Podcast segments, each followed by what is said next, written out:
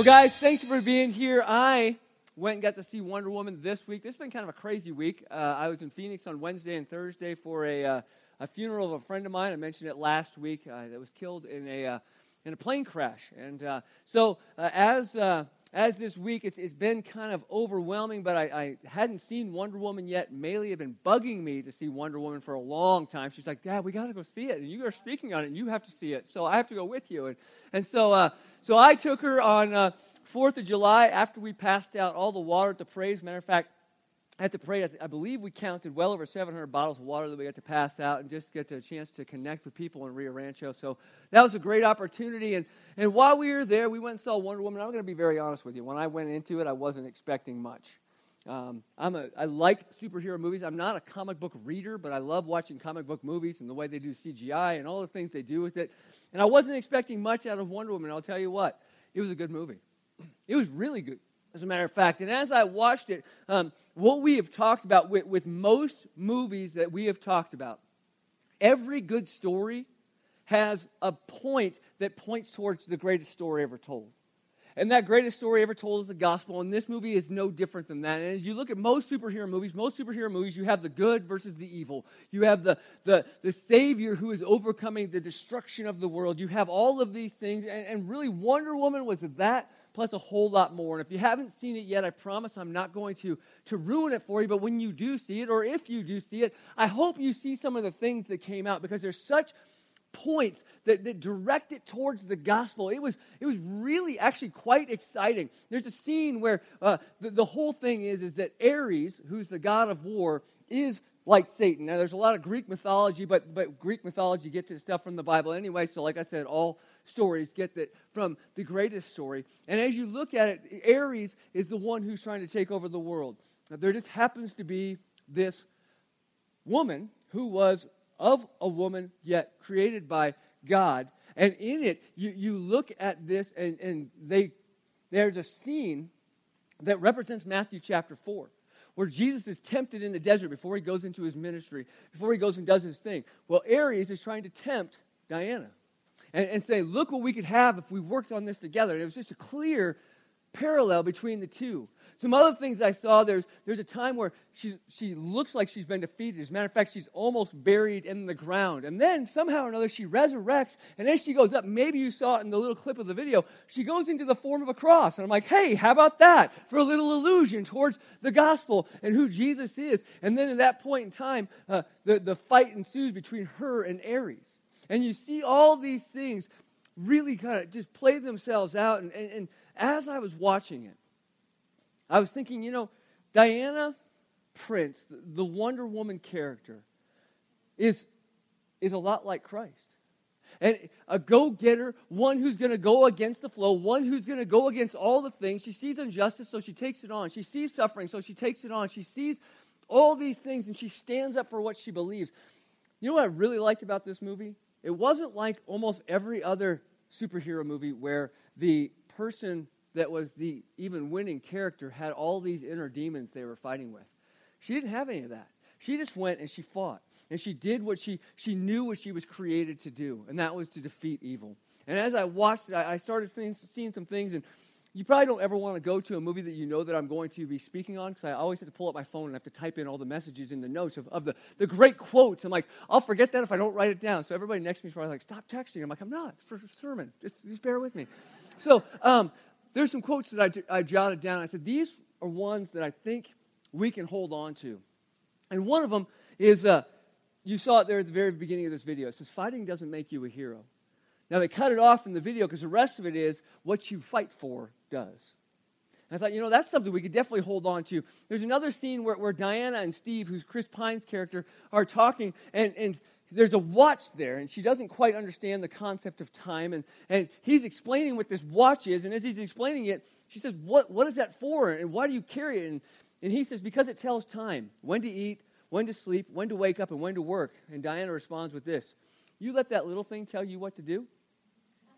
And you go, You know what?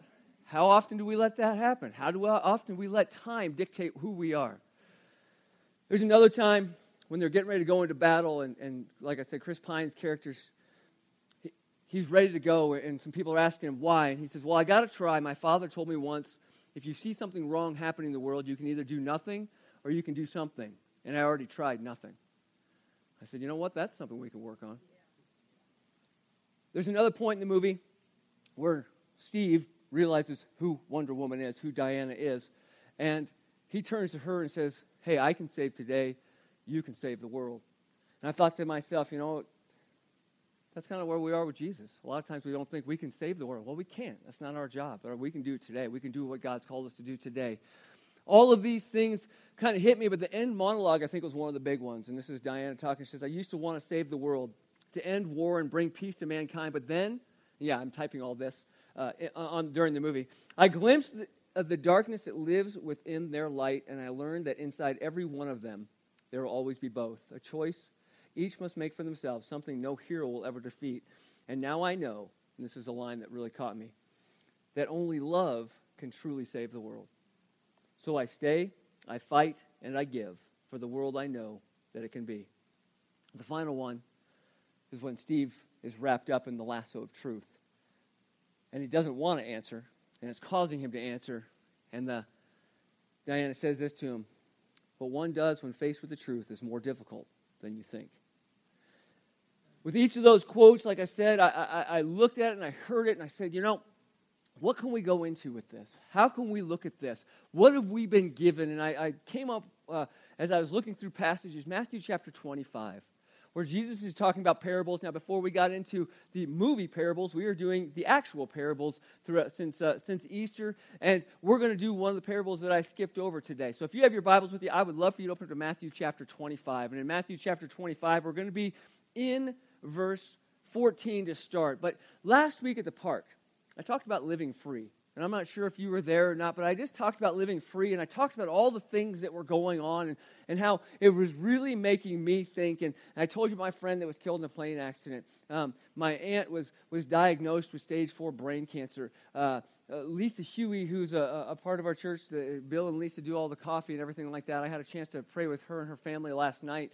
But uh, she goes in for surgery tomorrow to have a, a, mass removed, and, and she's worried about it and nervous about it. And, um, you know, all of these little things that are taking place. I see, you know, sometimes we get so caught up in, in life that we miss life. That, that we're, we're doing our routine and we miss life. And, and we've been given gifts by God, and, you know, we miss it because we're just caught up doing a regular routine. And, and uh, one of the things that I read not too long ago is a quote from Billy Graham, and somebody asked him, they said, What is the most surprising thing about life to you? You know what his answer was? It's brevity. It's brevity. He's 90 something years old, but yet he says it's brevity, how quickly it goes, how short it is, and, and what we can do in that. And that, that got me to thinking about how our time is limited. And, and you know, I went back to that watch scene. And I began to think about that. Do we use our time or does time use us? Do we waste our time? Do we kill time? Do we let it go? Because we let that little thing tell us what to do. And I began to think about that in this area, and I began to think about how time is like money, and you can do three things with time you can waste it, you can spend it, or you can invest it. You can waste it, you can spend it, or you can invest it. We have 86,400 seconds every day. What do we do with those? Where do we put it? Do we just waste it and let it go? Are we just spending it unwisely and letting it happen? Or are we spending it wisely and investing it in things that actually matter, things that are bigger than us? See, as I look at the wasted, spend it investment, uh, I believe that Jesus taught us that the greatest use of our life is to invest it in something that will outlive us, that will outlast us. And that's where this Matthew chapter 25 comes in. So if you have your Bibles with you, uh, please follow along. If not, it'll be up here on the screen. I'll be reading from the ESV version, starting in verse 14 of Matthew 25. It says this For it will be like a man going on a journey who called his servants and entrusted them his property. To one he gave five talents, another two, and another one, to each according to his ability.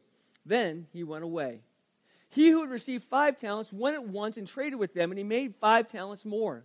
So also he who had two talents made two talents more. But he who had received the one talent went and dug a hole in the ground and hid his master's money. Now, after a long time, the master of those servants came and settled the accounts with them.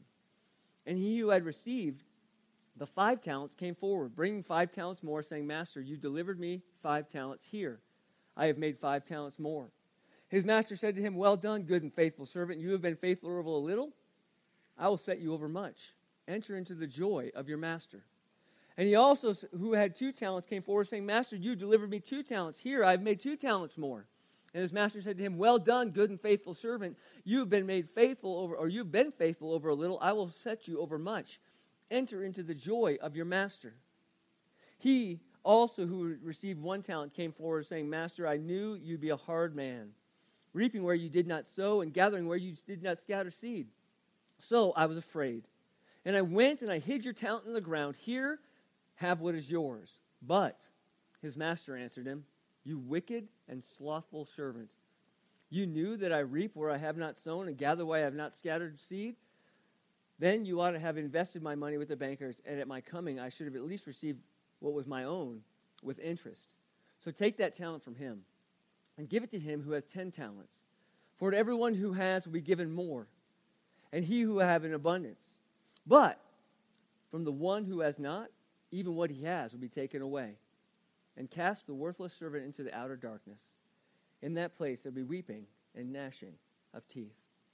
As I look at that, that is a heavy passage, but I see seven principles on how we should spend our time, how we should invest our time, how we should be looking for a return on our time. And these seven principles stand out throughout the passage. The first one I want you to see is this is ownership. Ownership. And as I say that, I want to ask you this question. What is yours in this life? And the answer is nothing. Because everything is God's. Everything is His, and He has given it to us to invest how we should invest. We didn't come into this world with anything, we will leave this world without anything. But in between, we've been given things to invest, and that is for God. As a matter of fact, it says here in verse 14, For it will be like a man going on a journey who called his servants and entrusted them his property. It's all his. This whole story is about stuff that is His. He is given that. So as we look at that, we need to come to the understanding that God owns everything. Ownership falls with Him. The second principle I see with our time and how we spend it is this allocation. Allocation. God has given me so many talents, and only a few that, that are for me and some for you, but He's allocated them to different people, not for my glory, but for His. So as we see this and as we see it play out, look what it says here in verse 50. To one, he gave five talents, to another, two, and to another, one, each according to his ability. The word talent that we use today actually comes from this passage, the talents that we have. But the passage actually here is talking about money. A talent is roughly a $1,000. So you have one guy who has $5,000. You have another guy who has 2,000. You have another guy who has 1,000. And he says, "What I want you to do is I want you to go and invest it. I want you to go and make something out of what I've given you." We have talents. You have talents. Some of us have more talents than others. There is not a person out there that is a no talent person. You may disagree with me on that. You may say you've never met my coworker, but the thing is, there is no such thing as a no talent person. And so we look at that and we say, What has God given me? And you might think, Well, what has God given me? Maybe you're thinking you're that no talent person. But here's the thing I wrote down some things that we've been given spiritual gifts, opportunities, skills, resources, abilities, children, jobs, money, time, life.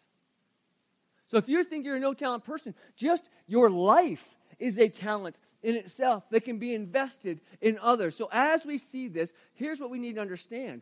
As we look at the allocation, that maybe he gave some people five and some people two and some people one, we all have a purpose.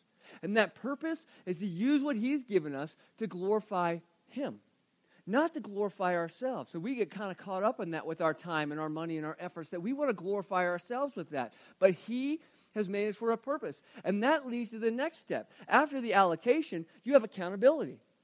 You have accountability. God expects me to use them for His glory, and He's going to ask me at one time in the future, What did you do with what I gave you?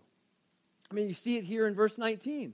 Now, after a long time, the master of those servants came and settled accounts with them. He made an investment, He wanted a return. He is invested in your life, He wants a return. You know what? None of us in this room had the choice to be born in America into a wealthy family, into, a, a, you know, I say wealthy, you might think, well, my family wasn't that wealthy. When you go to a third world country, trust me, your family is wealthy. And when we look at that and we say, how do I take this? Well, let's steal a line from Spider Man that came out this week. With great power comes great responsibility. We have been given great power in the gifts that we've been given, in the, in the uh, and how are we going to use that? How are we going to be held accountable with that? See, the greater the privilege, the greater the responsibility. And we look at that and you, you, you hear that, that phrase in the movie if you see something wrong in the world, you can either choose to do nothing or you can choose to do something. I've already tried nothing. So I need to do something. As a matter of fact, when I titled this message and I was writing on a piece of paper, I just wrote on the top of it, do something. I don't care what it is, just do something. Because God has given us the ability to at least do something. And a lot of times we say, well, I, I can't because, you know, I don't have the, the right gifts. God has given you the exact right gifts for exactly what He wants you to do. Just do something. And that leads us to the next one it's the utilization. How are you using your talents? And as we look at this utilization, are we just burying our talents? God has given you something. What are you doing with it? Because a lot of us say, well, I can't do it. See, the first guy, he took his five and he doubled it. That's a wise investment. The second guy, he took his two and he doubled it. Wise investment. The story really isn't that much about them as much as it is about the last guy who did nothing. He didn't use what he was given. He didn't even attempt to put it towards a bank. He didn't attempt to do anything. All he did was bury it and sit on it. All God wants is for us to use it. He didn't say you have to make it huge. He didn't say you had to go to the extreme. He just doesn't want us to bury it and sit on it. He said at least invest it with the bankers, at least put a small investment in there so I can get some interest back on what I've given to you. And we see that, and I say, you know, how often even in verse 18, be he who had received the one talent went and dug a hole in the ground and hid his master's money. It sounds cautious. It sounds conservative. It sounds like he's playing it safe because he didn't want to lose his master's money, right? I don't think that God, and maybe you can disagree with me on this or not, I don't know. I don't think God wants us to play it safe. I really don't. I think that if we play it safe, we're not taking any risk. And if we're not taking any risk, it doesn't take any faith. Doesn't God want us to live a life of faith? Doesn't it say in Romans 14 23, whatsoever is not of faith is sin? Doesn't it say in Hebrews 11 6 that we talked about at the beginning of this year, without faith, it's impossible to please God? So if we're playing it safe and we don't have faith, how does that fit into those two verses? What does that look like? If everything is safe, I don't need faith. And I believe that doing nothing is inexcusable. And that's the reason why. He says, You wicked, slothful, or maybe in your version, you wicked, lazy servant. I mean, that's, a, that's a heavy load to take. Just because I sat on the money that you gave me, I mean, I gave it back to you the way it came, right? Might have been a little bit dirty. I could have washed it off, whatever it was. But I at least gave it back. He's like, You're wicked and you're lazy.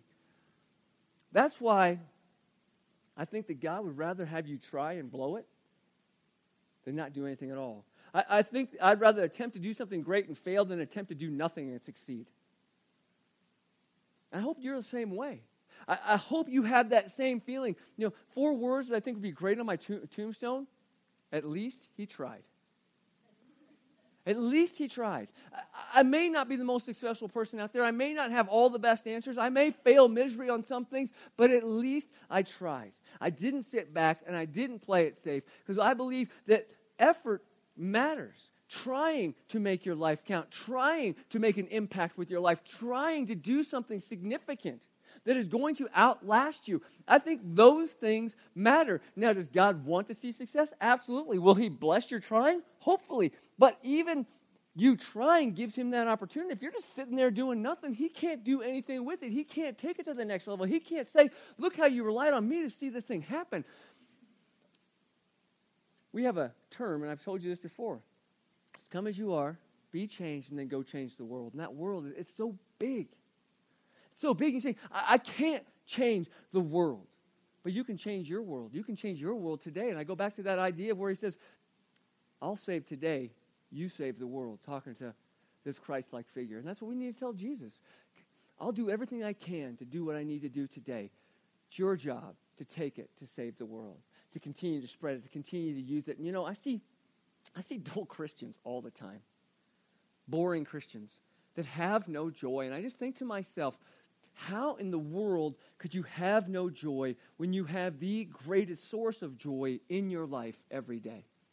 And it's because Christianity becomes a routine. Christianity becomes something that we just do. Christianity is just our Sunday thing that we have that, that helps us meet people or whatever it might be. We've got to take that next step. We've got to, to push ourselves to say, I want to grow in Christ, and I have to be available to let Him grow in me. I can't be turning Him off. You know, this funeral that I went to, the, the funeral was two hours long, and most of the time when you hear those words, you're like, ah, it was exciting.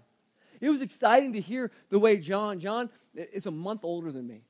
I mean, he was born on December 24th, 1975. I was January 25th, 1976. One month. And it's tough to sit there in a funeral when you're going, okay, somebody that's my age is no longer with us.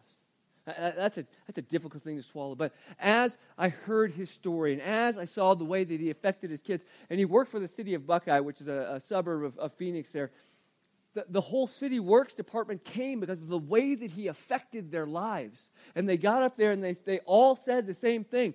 John was a friend to everyone. As a matter of fact, one of my favorite quotes during the whole sermon was if you weren't a friend of John's, it wasn't John's fault.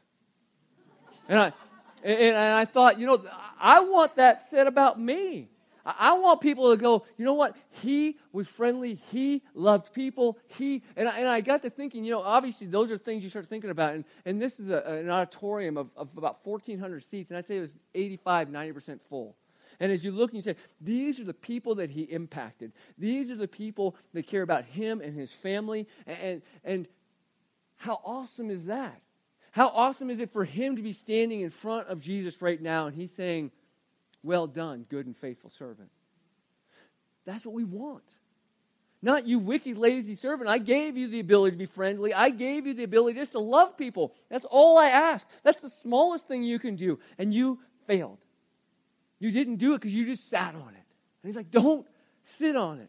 Don't be the one that's sitting on the sideline. Don't be the one that is sitting there with, with all this negative stuff. And that moves me to my next one. You know, motivation. What motivates us to A, move forward, or B, sit on it?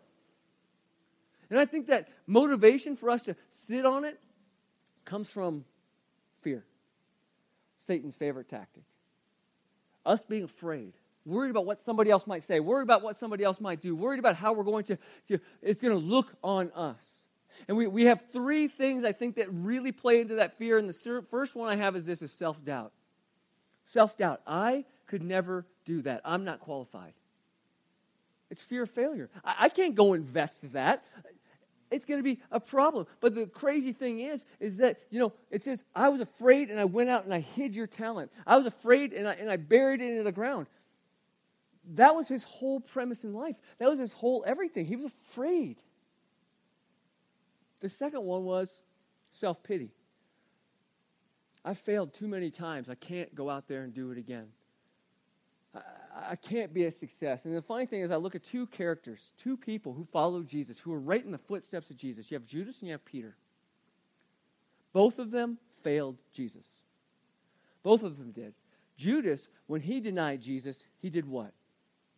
He gave up and he hanged himself. And when he gave up and he hanged himself, it was all over. Peter, on the other hand, failed Jesus. Yet 50 days later, Jesus comes to him and says, I want you to be the beginning of my church. And just a few days after that, 30,000 people were added to the church because Peter was preaching. Not because Peter was awesome, but because he was willing to be used and the Holy Spirit went through him and did it. Both failed, both had different results. We can't wallow in self pity. The third thing I've written down here is self consciousness. Self consciousness. What will people think? What will, what will people, if I give my life completely to God, people are going to think that I'm crazy. Well, you know what? You are crazy. Who cares what people think about it, though? And we have to take those steps into there say, you know, the fear of man brings a snare. Proverbs talks about that in, in 29 25. The fear of man brings us snare. Uh, being afraid of what other people are going to think, it's going to it's gonna hold us back. It's going to keep us from being who God wants us to be. You know, can I, can I encourage you with these words? If it's worth doing, do it. And, and, yeah, there's, there's so many people that'll add well to the end of that, but I'm even okay with the fact that you don't do it well. Just do it. Because if we get self conscious and say, well, I can't do it well, you know what?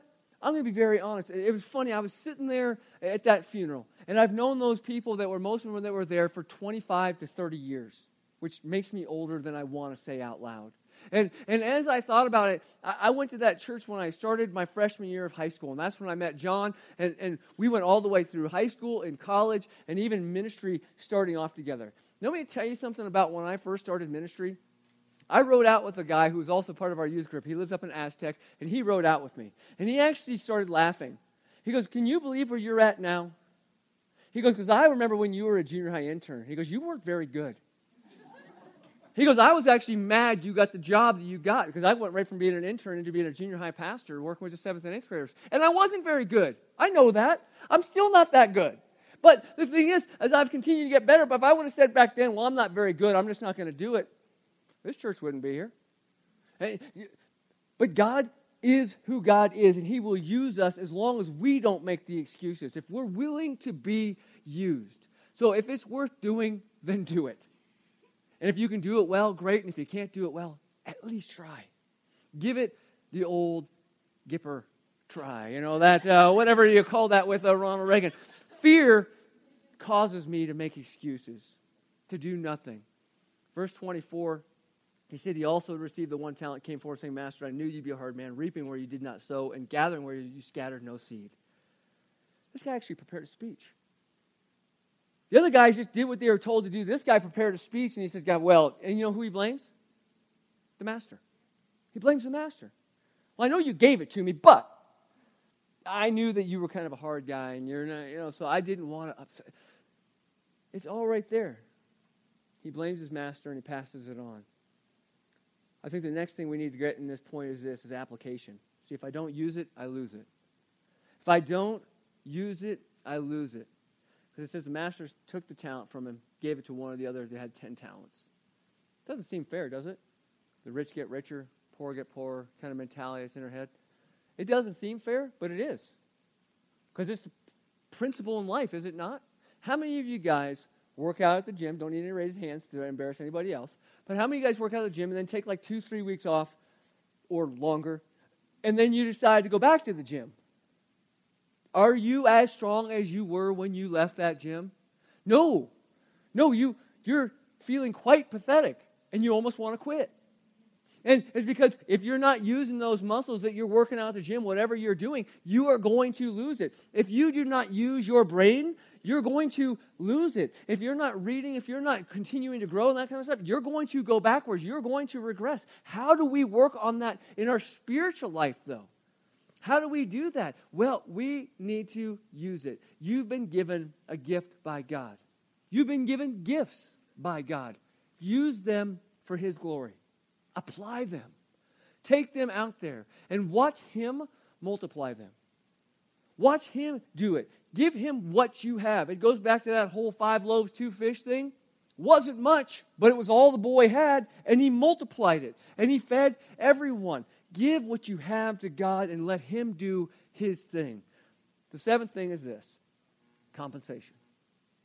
Compensation. And this isn't why we do it, but look at the reward that comes down from it all. It says, His master said to him, Well done, good and faithful servant. You've been faithful over a little. I will set you over much. Enter in the, into the joy of your master. And he says that to both the five and the two. God promises three rewards. One, affirmation. The words well done. That's good enough. To hear God say, well done, he didn't have to say anything to me. He created me. But for him to say, well done, good job, Matt, you tried. You, you, you used what you were given for your Lord, not for yourself. Thought about this last night, sitting there and I was looking at my, uh, I have two labs. a lab is a Labrador retriever. They're actually built with webbed feet to swim after ducks and such. Can I tell you something about my labs? One, they don't like water. Two, they don't retrieve anything. And three, they don't even like banging noises. Uh, they've been in our house for the last week and a half because a bang outside scares the bejesus out of them. And so I look at that and I say, those dogs are worthless for what they were created for. Okay, let's just be really honest. If I went out hunting with them and I pulled the trigger on that duck and it went down and my dog ran that way because he was scared of the bang, that's not going to do me any good. And I got to thinking about that. I still love them the same, but they sure aren't doing what they're created for. And I look at that in my own life. I want God to say, well done, and do what I was created for. And, and, and feel it. I know He still loves me the same, but He wants me to do what I was created for. So, affirmation is the first one. Second one is promotion. He says, I'm going to give you a greater responsibility. I'm going to take you to that next level. See, God can't trust many of us with a great blessing because He hasn't been able to trust us with the little things. He, we haven't been faithful with the little things. He wants to give us more, He wants to use us more, but we haven't been faithful with the little things. Celebration is the last thing. Enter into the kingdom I'm sorry, enter into the joy of your master. The one thing I've, I've had the opportunity to do is uh, work with couples that are married, that are struggling in their marriage. And one thing I seem to hear a lot is, uh, with the struggles, is, well, I think God just wants me to be happy. And I just want to reach across the table and slap them. Okay, I'm going to be very honest with you. So if you tell me that in a marriage counseling, just realize that's coming. Um, but um, the, the reality is, if, if you want to be happy, do what God has called you to do. Because the happiest people I know are involved in the service where God has them. What are we doing? That's where the joy comes from, is being in the service of our master. Here's my challenge to you today. Start investing in your life today. I don't know what you've done up to this point, but today is a day to start investing in your life to stop wasting time, to stop just spending it frivolously, but to invest it in something. See, the wisest investment I believe you can make is say, God, here's the rest of my life. Do what you want to do with it. Do what you want to do with it. I'm done playing around. I'm done just goofing off. I want you to use my life for your glory. I want to get off of the sidelines and into the game. Because when we're in the game, that's where we're stretched. That's where we're pushed. On the sideline, to saying, go team, isn't a terrible thing. It's just not what we've been created for. So, how do we start investing our life? Well, here's what I'd say. First, find yourself a church family. And you're looking around going, well, I hope that's what I'm doing right here, right now. And I hope that's what you're doing right here, right now, too. But here's the thing about a family families work together. Families work together. I'm not sure if I should say this out loud or not, but I'm going to. Um, we all know the mooch in the family. We all know the one that shows up to the activity to get and not to give. Whatever that be, Thanksgiving or whatever it might be, or they're, they're low on money, so they need to come. And they only come at those times. That's not being a part of the family. Being a part of the family is one who gives. I would challenge you to find a place in this church, and if you can't find it in this church, find it in another church where you can get plugged in and you can be used for God's glory. You can use the gifts that you were given. Second thing is to start growing. Be maturing, be developing, be in your word, read, challenge yourself, get growing with Christ. Get into a group, a connection group, a small group, a group of just a few friends that want to read and, and challenge each other. Get plugged in. I can't think of a greater thing to do than these two things as you continue to grow in your life and you continue to do this. And you get to stand before God and say, Here's what I was able to do. He says, Well done, good and faithful servant. Instead of saying, Hey, I know what you gave me, but I buried it. You might be thinking, I, I don't have anything, Matt. There's no way I can do this. Can I just tell you to start with one thing? It goes back to that quote. It goes back to that quote that said, I know that only love can truly save the world. One gift you have been given, without a doubt, is the love of Jesus Christ. Share that with somebody else. Take that to somebody else. Share it with your neighbor who is hurting. Share that with your friends who are hurting. Share that with people that are there. We can take Christ and invest wherever we go. I'm going to end up with this quote right here. Because this, I pray, is truth. And as it lays out there before you, what one does when faced with the truth is more difficult. Is more difficult than you think. What are you going to do with this truth? Let's pray together. Father, thank you for the life you've given us. And thank you for the opportunity to serve you. Thank you for the opportunity to work alongside of you to see this world change. You, you didn't have to, you didn't even need us. But God, you've given us the opportunity to be there. You've given us a purpose in our lives, and it's not about us. It's about you. It's about your glory. It's about lifting you up. It's about seeing your name spread across this nation and across this world. Some of us, God, are just sitting there. God, I pray you're challenging them right now, even if it's a small challenge, just to love people, just to share the love of Christ through action and word.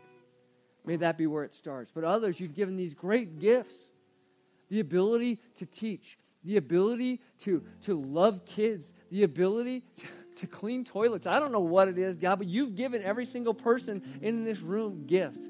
Help us not to sit on it. Help us to use it to serve our family and then also to serve those that are outside. Help us to, to be ones who let people know who Jesus is and what he's done for me and what he's done for them and how it could change their lives.